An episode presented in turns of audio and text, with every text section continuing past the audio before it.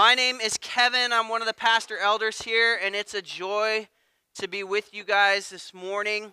Uh, it is a new year.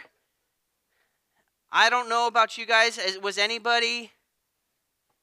I don't know. I am very grateful for 2023, but I am so glad it's over. Uh, I'm not sure if anybody else is in that boat, but I am. Uh, and I am expectant and excited for what the Lord's got in store for us in 2024. And so it is so good to see you all. Um, these first two Sundays of the month, um, if you were here with us last week, we talked about how we're going to be actually starting the book of Acts in a couple weeks, and we'll be in there pretty much all of 2024. And so um, you can know that's where we're headed, and we're excited to be there and to spend our time digging into kind of the birth of the church and how the Lord moved in the first century. Uh, and we are excited to go through that journey together. And so we are really looking forward to that time. But we thought it would be a neat opportunity for us to take these two weeks leading up to that to do a little bit of a pause, uh, to kind of hit a little bit of the reset button, to get our bearings straight to get everything kind of lined up so that as we approach and as we engage with Acts this year uh, and engage with the Lord this year, that we can be set up for success. I don't know how you guys view the new year. I loved what Lauren said about resolutions. Some of you, how many of you are big? I feel like you're either a resolution person or you're not. Like, how many of you guys are resolution people? Just out of curiosity. No shame, no guilt. That's it? I don't, I believe there's more resolution people than that. Yeah. My brother-in-law, I was I was playing cards with my brother-in-law this week, and he pulls out his phone and he's like, "I've got 17 resolutions," and I'm like, "Whoa, I am buried. Like I'm just, no thanks. I can't do that."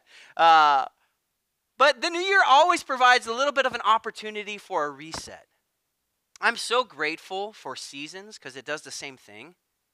Like seasons start, seasons end, seasons begin and most of us are a people who need regular resets. When we talk about a reset, we're not saying all of your life is a total mess and that you need to throw up and turn everything around.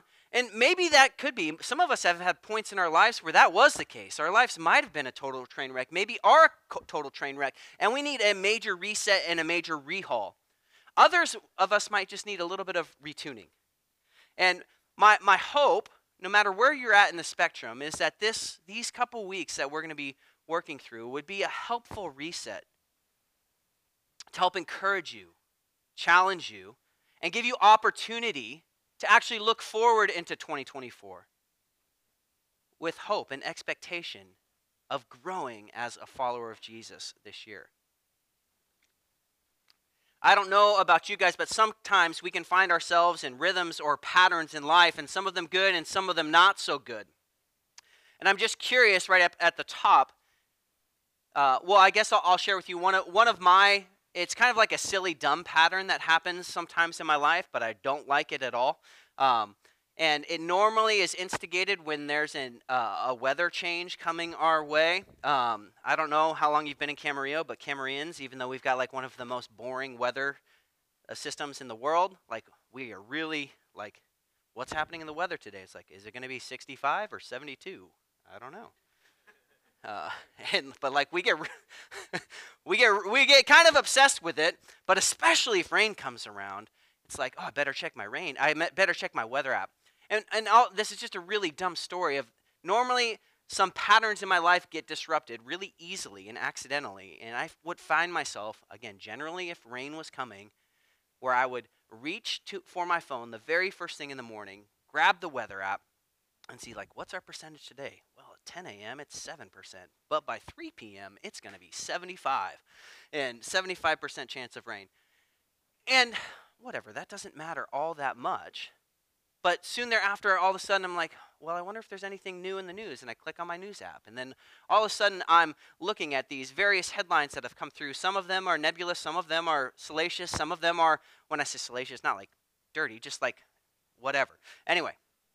But before I know it, I've spent 30 minutes at the side of my bed, and the first moment of my day has just been given away And in some ways, like my allegiance has already been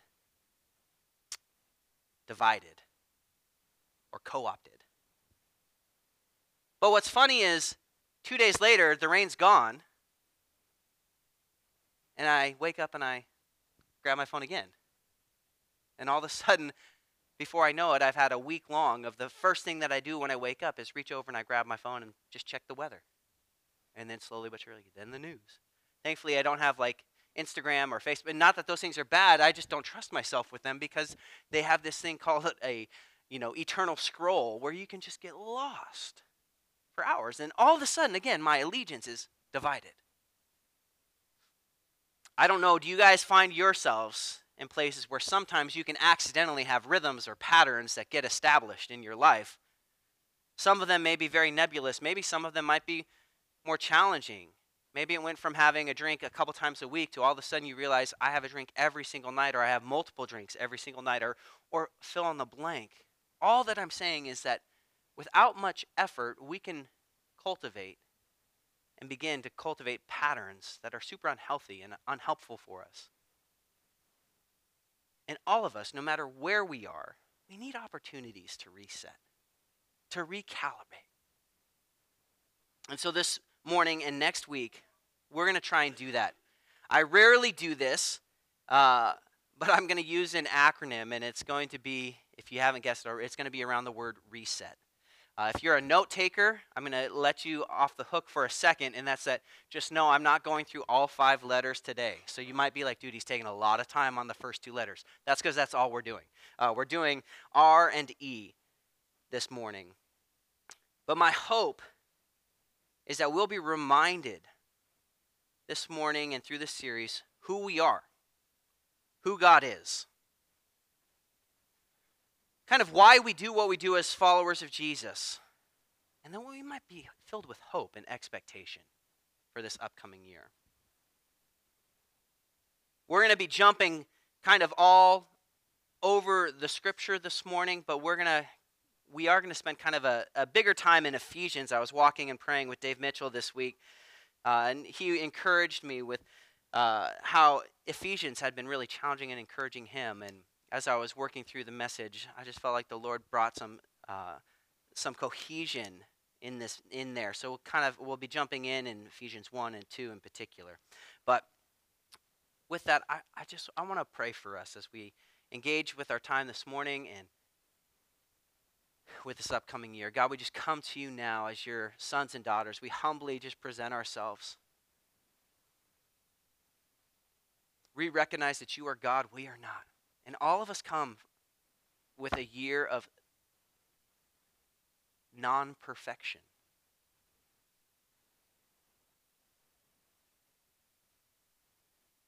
But Lord, as we come to you this morning and this year,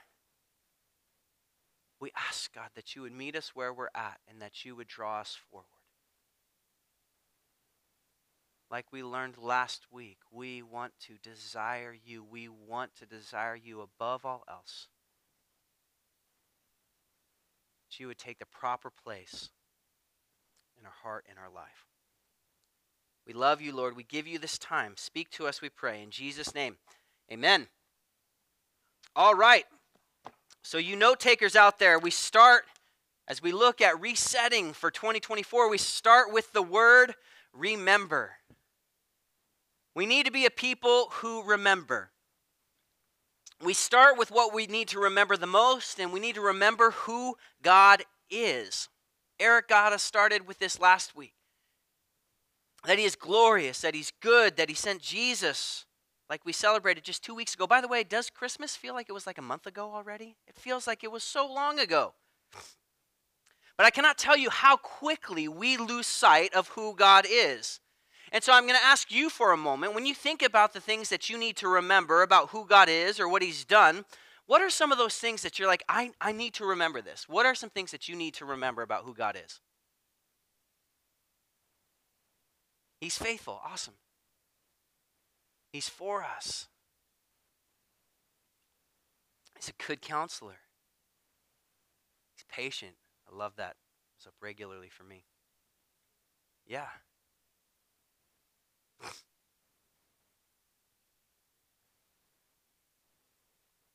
that just him? Not a boy.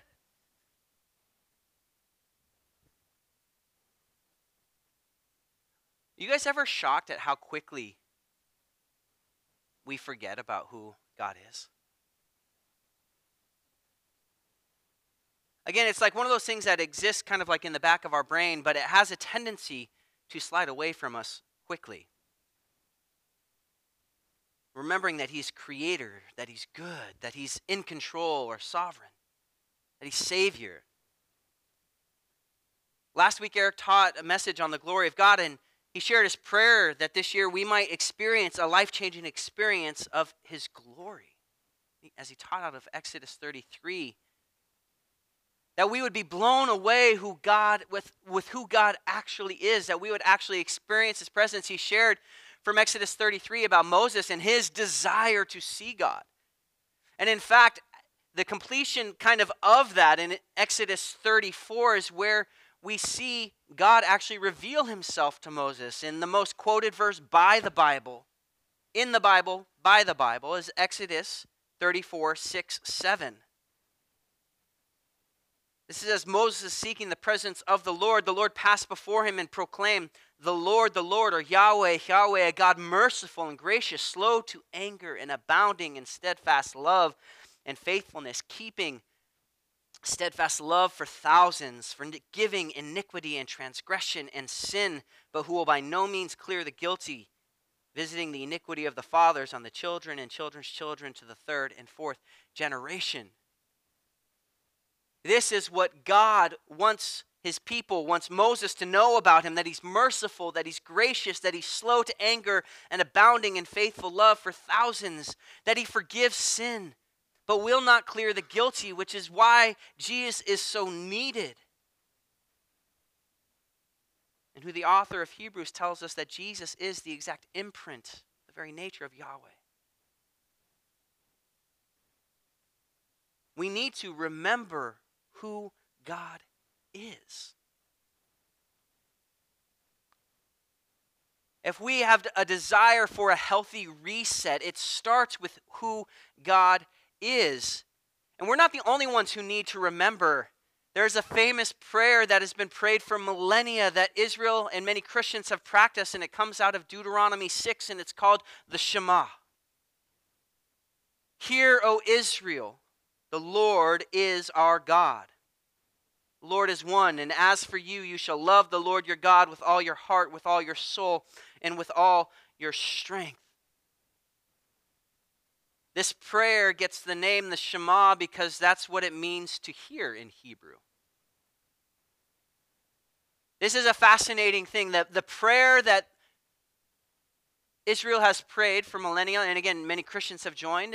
There's no reason why not to. And they would pray this in the morning and the evening. And it starts with hear. Listen. Well, who's, who's supposed to listen? Is God listening? Is the prayer listening? How, what is, what's happening here? Hear, O Israel, the Lord is one. The Lord, your God, He is one. You see, in Hebrew, the word listen and obey are actually this. There's no, there's only one word for those words, and it's the same. Listening and obeying in Hebrew are synonymous. And so when they're praying this prayer, they're actually telling themselves, listen to this truth that God is God above all gods.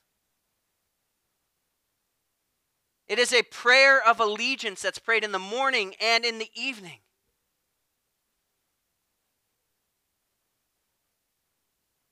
That God, you are the only God.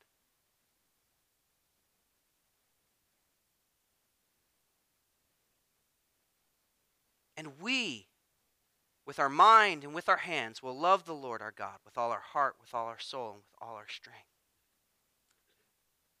We wanted to take more time. We could look at the rest of this prayer and see how they were told to have something imprinted on their forehead and on their hands. And that's because this thought that God is God, that He is the only God, that He is God above all gods, that He is the King of kings, that this is to impact everything that we look at and how we're to engage. And it's to impact because we see with our eyes and we do with our hands. And it's supposed to impact what we see, how we think, and it's supposed to impact how we live.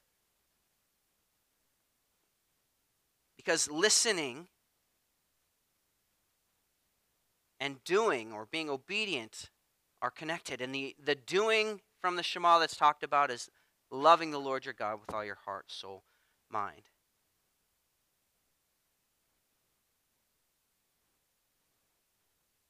We must be a people who remember who God is, who listen to Him. We might get there a little bit later, but I just I, I want to encourage you. This I think sometimes we look at these old prayers that are over millennia old, and we're like, oh, like that's no of no value to me. But I want you to see this prayer, of the Shema, that's still prayed in the morning and evening. It's a prayer of allegiance unto King Jesus, that they pray every day and every night. Why? Because they know that their hearts are prone to turn to their phone and check the weather. They know that they are prone to turn on X or Y or Z, or they are prone to move towards something else. But first and foremost, when they wake, they need to realign their hearts and declare, You are God.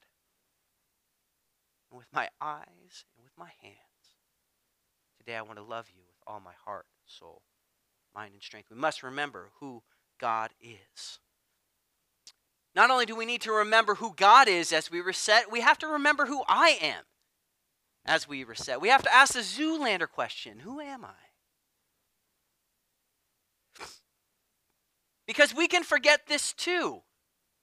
Just like we can start these patterns and habits that cultivate different ways of life in us that we, most of the time, we don't even like, we can when we do those things we start to say things that are untrue about who we actually are. And praise god that god's word tells us who we are. And so when you think about your identity and who you are in jesus i'm going to ask for your help again. What are some things that come to mind? Who are you? Who am i? If i believe in jesus christ as my lord and savior who am i now who are you now what is that who what are some of those things shout them out you're a new creation you're a son of god you're forgiven. The head, not the tail. I'm sorry? Did I hear more? An heir. You're loved.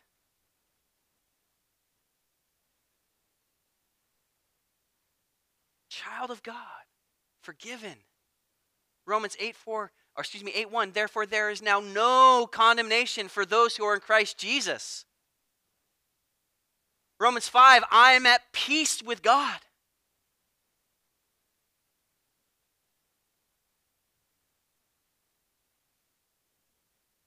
I love how Paul puts it in Ephesians 2 1 through 10. He says, And you were dead in your trespasses and sins in which you once walked, following the course of the world following the prince of the power of the air, the spirit that is now at work in the sons of disobedience, among whom we all once lived in the passions of our flesh, carrying out the desires of the body and the mind, and were by nature children of wrath, like the rest of mankind. But God, being rich in mercy, because of the great love with which He has loved us, even when we were dead in our trespasses, He made us alive together with Christ. By grace you have been saved and raised us up with him and seated us with him in the heavenly places in Christ Jesus, so that in the coming ages he might show the immeasurable riches of his grace and the kindness toward us in Christ Jesus. For grace you have been saved through faith, and this is not your own doing. It is the gift of God, not a result of works, so that no one may boast. For we are his workmanship, created in Christ Jesus for good works, which God prepared beforehand that we should walk in him. Sometimes it's important to ask not just who am I, but who was I? I was once dead in my trespass and sin.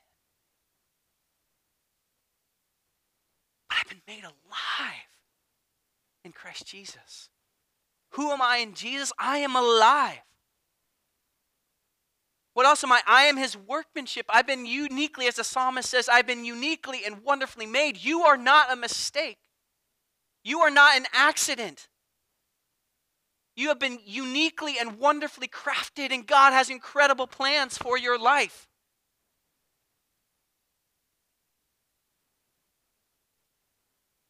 I've been made alive because Jesus was the perfect sacrifice for my sins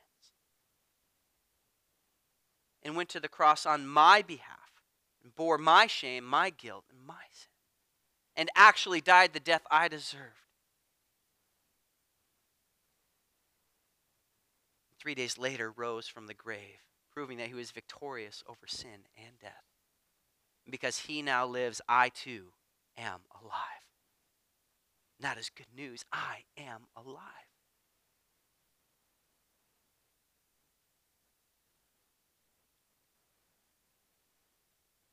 This passage says that we were once dead and we followed another master. We once followed the prince of the power of the air. But who, as followers of Jesus, who do we, well, I guess I just said it now. Who do we follow now? We follow Jesus, right? It's what it means to be a Christian, is to be a follower of Jesus.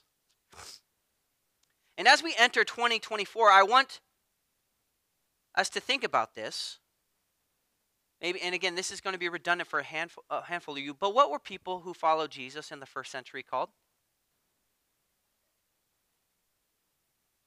Little Christs, followers of the way, they were disciples. Disciples.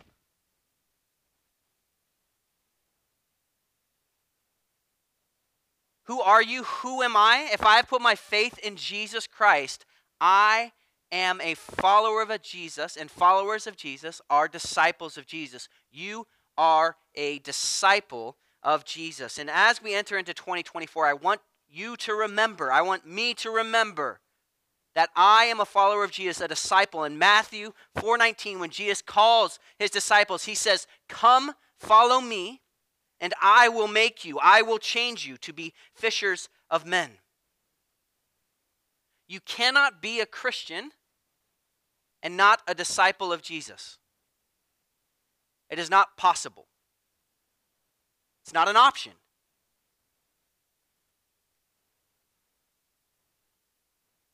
The Greek word for a disciple is mathetes, mathetes, M A T H E T E S, which means student, learner, or apprentice. I think apprentice sometimes, I don't like using the word apprentice because it I like the word disciple, but disciple in our context is a little bit funny. Like if if somebody was to say that you were a disciple of like you know, your teacher, that would just be weird. Like that's it's just a weird term, but most of us have a working framework of what it means to be an apprentice. And if you apprentice under someone, what are some of the things that you would do with that that person? Tell me. You'd spend a bunch of time with them. What else would you do? You'd copy them. What else would you do? You'd practice. Learn from them. Be a shadow. Do what they tell you to do. Sometimes get frustrated with them. But you could only be frustrated with them because you spent enough time with them.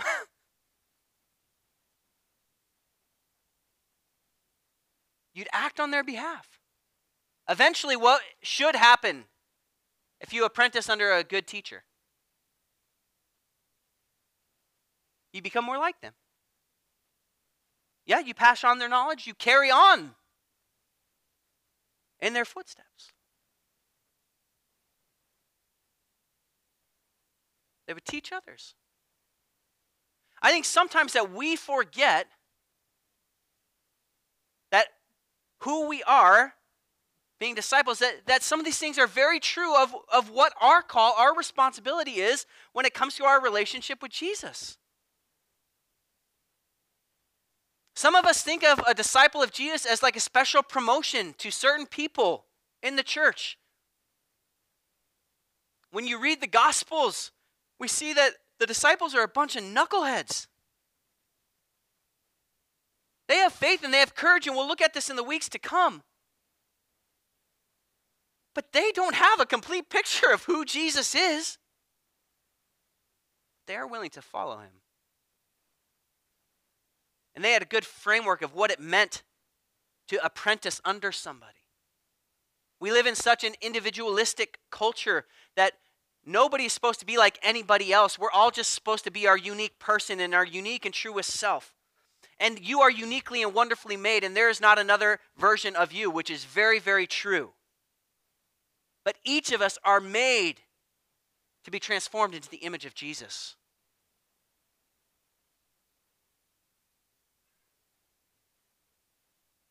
As we approach 2024, I want you, I want me to understand that I am a disciple of Jesus. I'm an apprentice of him. And apprentices spend time with their teacher. Apprentices are changed by their teacher. They listen to them. Like the Shema, they not just they don't just listen to remember, they listen to obey. And good apprentices under good teachers begin to do what their teacher did.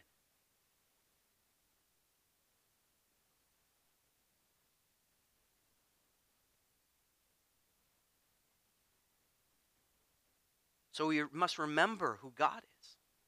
We must remember who I am. And we must remember who we are. We are not a group of random people who just happen to go to the same church. We collectively are disciples, apprentices, learners of Jesus, living out our discipleship together in a specific time and place.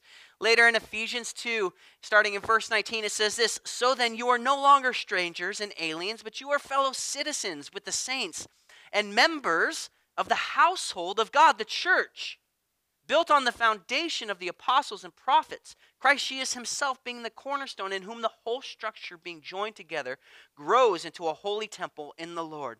In him you are also being built together into a dwelling place for God by the Spirit.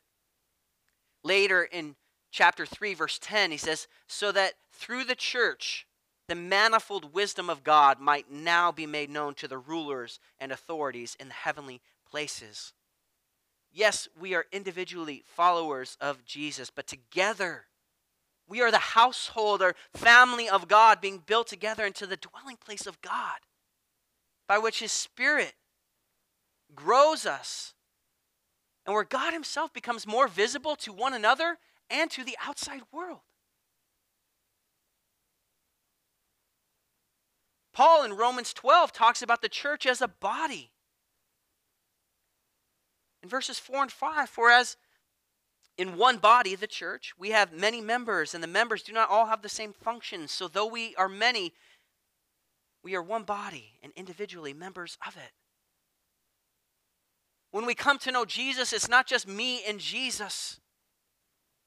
I'm saved out, saved out of darkness and into the kingdom of the beloved Son, into a family of God, the body of Christ where we are individually members of one another, where we are connected together.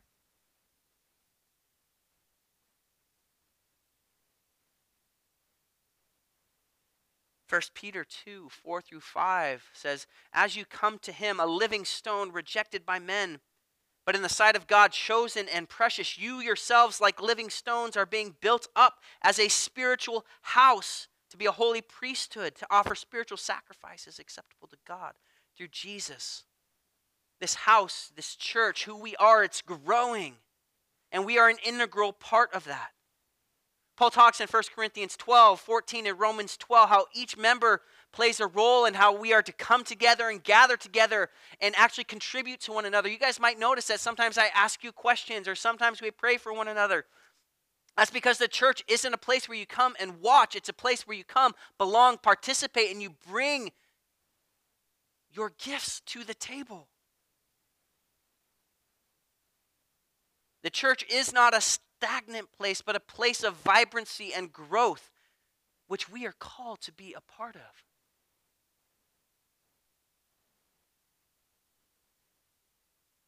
And Hebrews 10 24 through 25 reminds us let us consider how to gather or how to stir one another up to love and good works, not neglecting to meet together as the habit of some, but encouraging one another all the more as you see the day drawing near. Friends, who we are, we are disciples that exist in the household of God, the church. And we are people who need to meet together regularly to stir and provoke one another toward greater faith and greater action. We are disciples of Jesus who regularly, consistently meet together.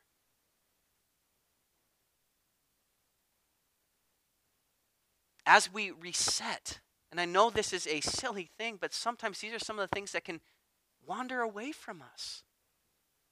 We can forget who God is. We can forget who I am. And we can forget who we are.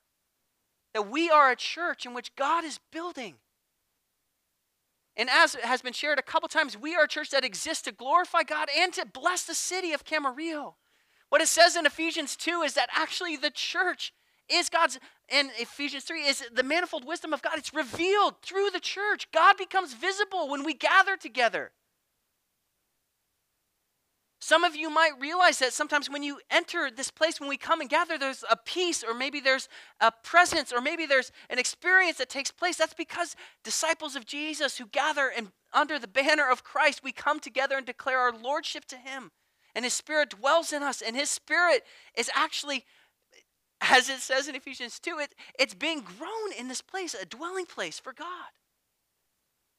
And your presence, my presence, it matters because we are each individual members of this church, of this body.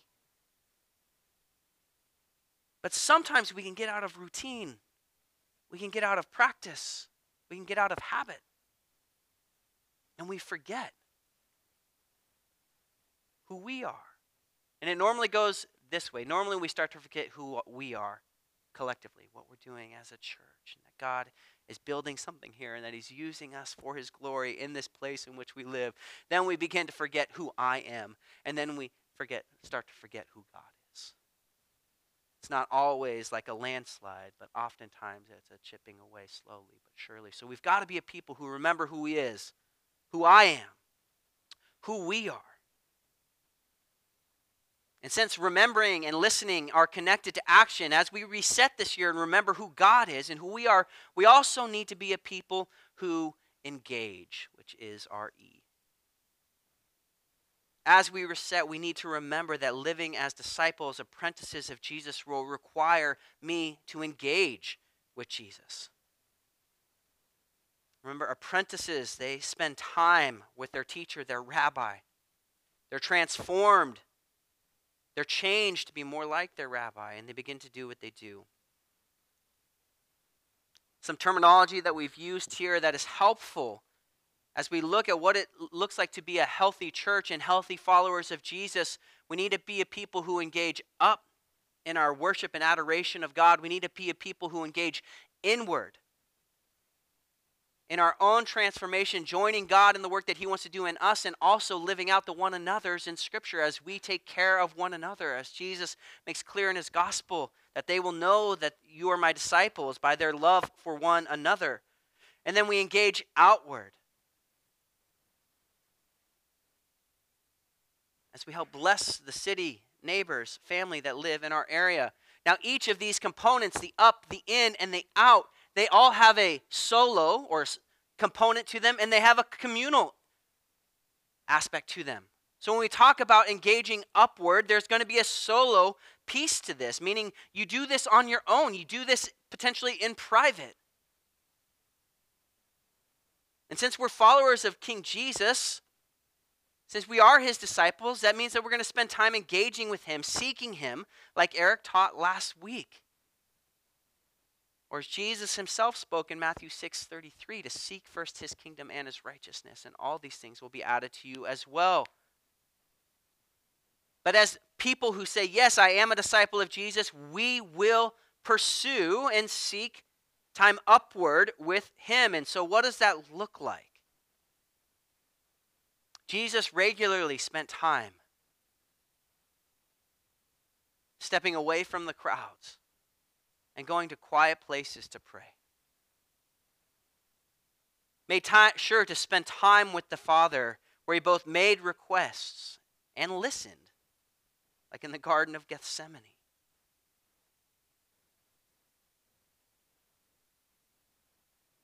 Just in case you're wondering, this engage section is, is in the practical side of our message. These are talk, we're talking about things that as we look to reset, areas for us to press in. Say, okay, if I am a disciple of Jesus, if I'm remembering who God is, who I am, who we are, these things need to be have some sort of root in our lives. And again, they can be crafted a little bit towards you, but we need to be a people who engage upward with God in prayer. Jesus taught his disciples how to pray in Matthew 6. And if prayer is something that you struggle in, praise God that there are prayers all throughout Scripture that you can just use. You don't have to be super creative if you don't want to. You can pray the Lord's Prayer. You can engage in praying the Shema in Deuteronomy 6, 4 through 5. Or open to the 150 Psalms. But if we're to engage upward in a solo space, we need to be a people who engage with God in prayer. Again, apprentices, disciples, spend time with their teacher. Spending time in prayer, I think, is something that's very difficult for us right now because we are so distracted. We are moving so fast paced. We quickly grab and check our weather or whatever it is that you like to check. that actually stopping to pray is difficult. Sometimes confusing, even. How else do we need to engage upward in a solo space? We need to engage with God in His Word. As learners of Jesus, we want to learn from Him in the Gospels and all throughout Scripture. Are we actually listening to Him in His Word?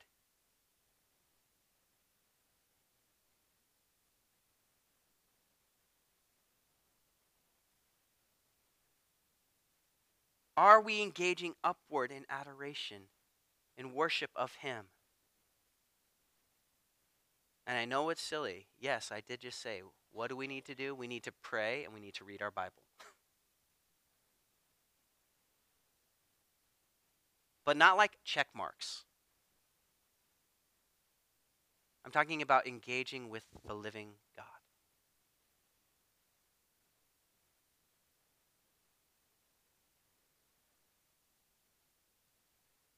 But if we fall out of rhythm and practice, it can become so difficult.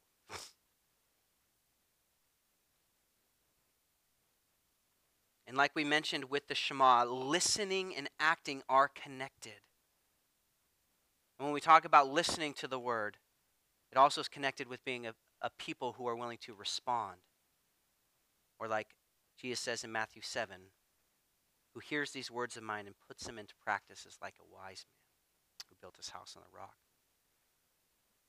Then we need to engage upward together. So that's what we do. Often, what we do on Sundays, we come and we worship Jesus. We exalt his name. We talk about how his name is worthy above every other name. We come and we exalt God with our lives. We come and we go upward with him as we teach the word and, and we lift our eyes to see his beauty and his glory. We do it alone and we do it together, but these need to be things that are repeated in our lives. They need to have place that they can happen over and over again. We listen to Him as we engage with His Word and we sit under teaching. We also engage upward as we gather together in our community groups to encourage and stir one another toward faith and good deeds. We need to keep moving here. So we engage upward by ourselves, solo, and we engage upward together. We engage inward by ourselves and we engage inward together. So when I talk about engaging inward by ourselves, we ask God to transform us from the inside out. As we listen to God and His Word, we respond appropriately and ask the Holy Spirit to help shape us more and more into the image of Jesus, like we're told in Romans 12 2.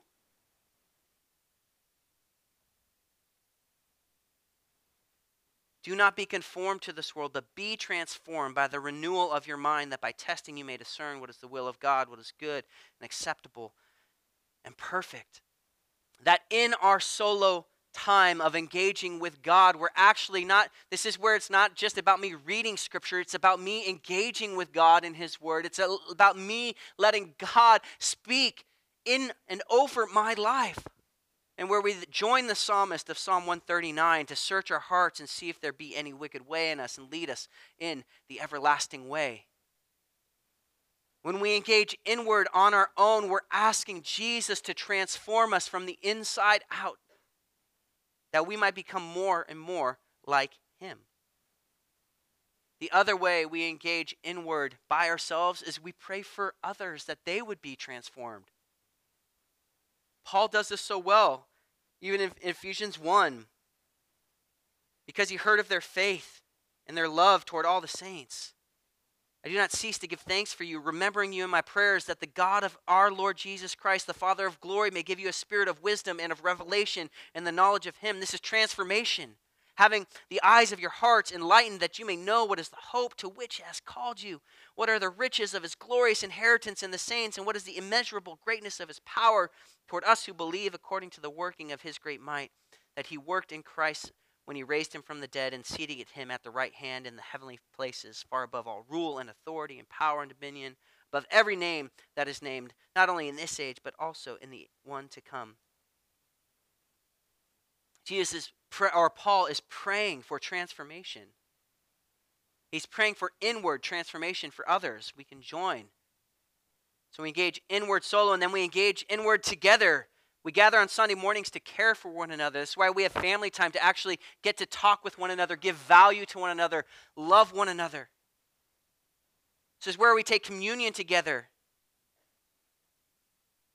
Like we read in Ephesians 2, where we're being built together into the dwelling place for the Lord.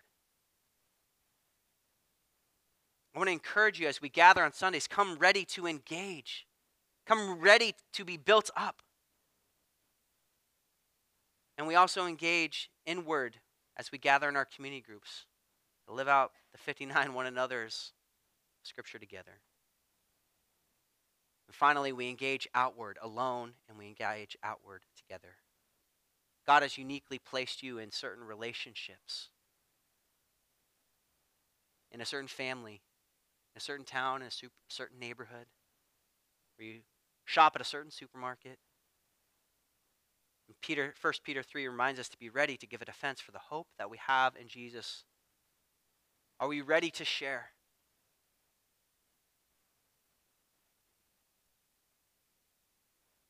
Are we ready to share the reason for the hope that we have? Are we ready to share why Jesus is the greatest gift of all? Are we ready to share the good news? And are you in relationship with people who actually don't know Jesus? And are you in relationship with people who actually know that you do know Jesus? Who will ask you? But as we reset, we've got to think about who has God placed me around, and I am called to engage outward to help show them, care for them, bless them, share the gospel with them. But we do it alone in the spheres of influence that God has placed us, and we do it together as a church as we look to bless the city in which we live. Scripture talks about seeking the welfare of your city, and in doing so, you'll find your own. So we meet here at the Boys and Girls Club, and we bless the Boys and Girls Club. We've done ministry to the CHP officers of Ventura County, or uh, doing Christmas shop or Operation Christmas Child, a number of ways in which we, we move outward together. Because we are disciples of Jesus who want to spend time with Him, who want to be changed by Him, and who want to do the things that Jesus did. So as we pause right here in the middle of our reset series, I want you to start looking at 2024. Have the option, opportunity to hit the reset button. And there are some action steps that you can take right here and right now to begin the process of resetting. But the first question you have to ask yourself is do you want to follow Jesus?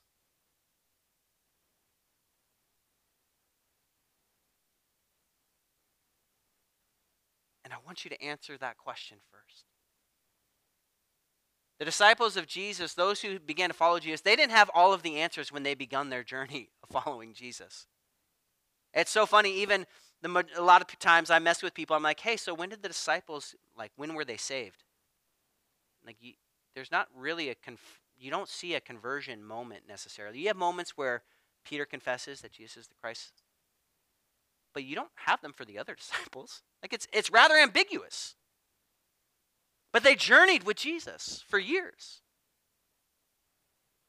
There was something about Jesus that they said, I don't understand it all, but I want to follow you. So the question is, do you want to follow him? And we'll talk more about what this means next week. What that means is you desire to be someone who learns from Jesus, who will spend time with him, who want to be changed by him, and who want to begin to do the things that Jesus did. But an action piece for you that I, I want to challenge you with to, to think about, pray about, and begin to put into practice this week is find a 30 second prayer, whether it's the Shema or the Lord's Prayer, something that you can do from the moment your eyes like pop open on the pillow within 30 seconds that align your heart and your hands with the reality that Jesus Christ is Lord.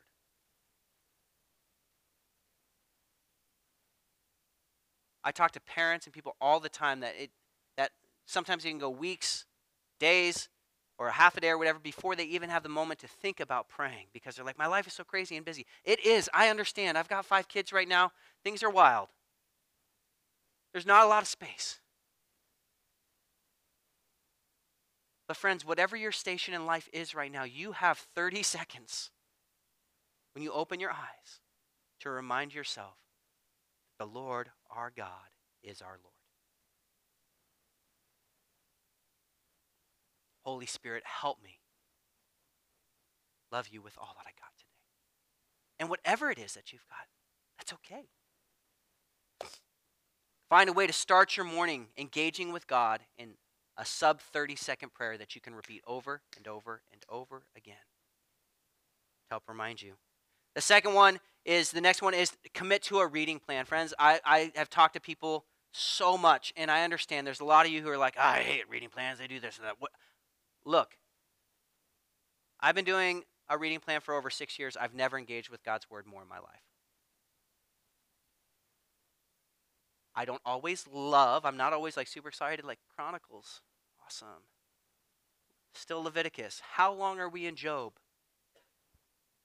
But I'll tell you what, I do this because I believe that God's word is his word to us, that it is the bread of life, and that I don't trust myself on my own. I wish I was way more self controlled that, uh, that I would be faithful in engaging with God's word just by using my own unique creative thoughts. I'm not that smart. I'm not that gifted. I need help, and so tools are super helpful. And so I encourage you to grab hold of a reading plan. If you've got one that you're already doing, that's fan. I'll invite you to do one that I'm doing. It's called Seeing Jesus Together. It comes with a journal, and it helps us engage in so much of what we've talked about this morning to be disciples who are actually engaged with God's word, who are engaged in living and growing as disciples of Jesus. If you want to, you can grab this. It's also available on our website. There's the reading plan that you can do the reading. But I highly, highly, highly encourage you don't just do a reading plan. It's not about reading God's word, it's about engaging with God. And His word is a lamp unto our feet, it is a gift to us. And so, you may not be a big time Bible reading plan person, but if you are a follower of Jesus, you are saying, I want to listen to His words. He speaks in His word, friends. It will radically impact our lives. So find a prayer that you can pray every morning Commit to a Bible reading plan. And the final thing is commit to gathering weekly on Sundays and in a community group. I know these are hyper practical, but we need some of these things as we hit the reset. Make them a priority. Because we want to be a people who remember who God is, remember who I am, remember who we are. For those things to happen on a regular basis, we need to develop and cultivate some of these practices. Worship team, come up.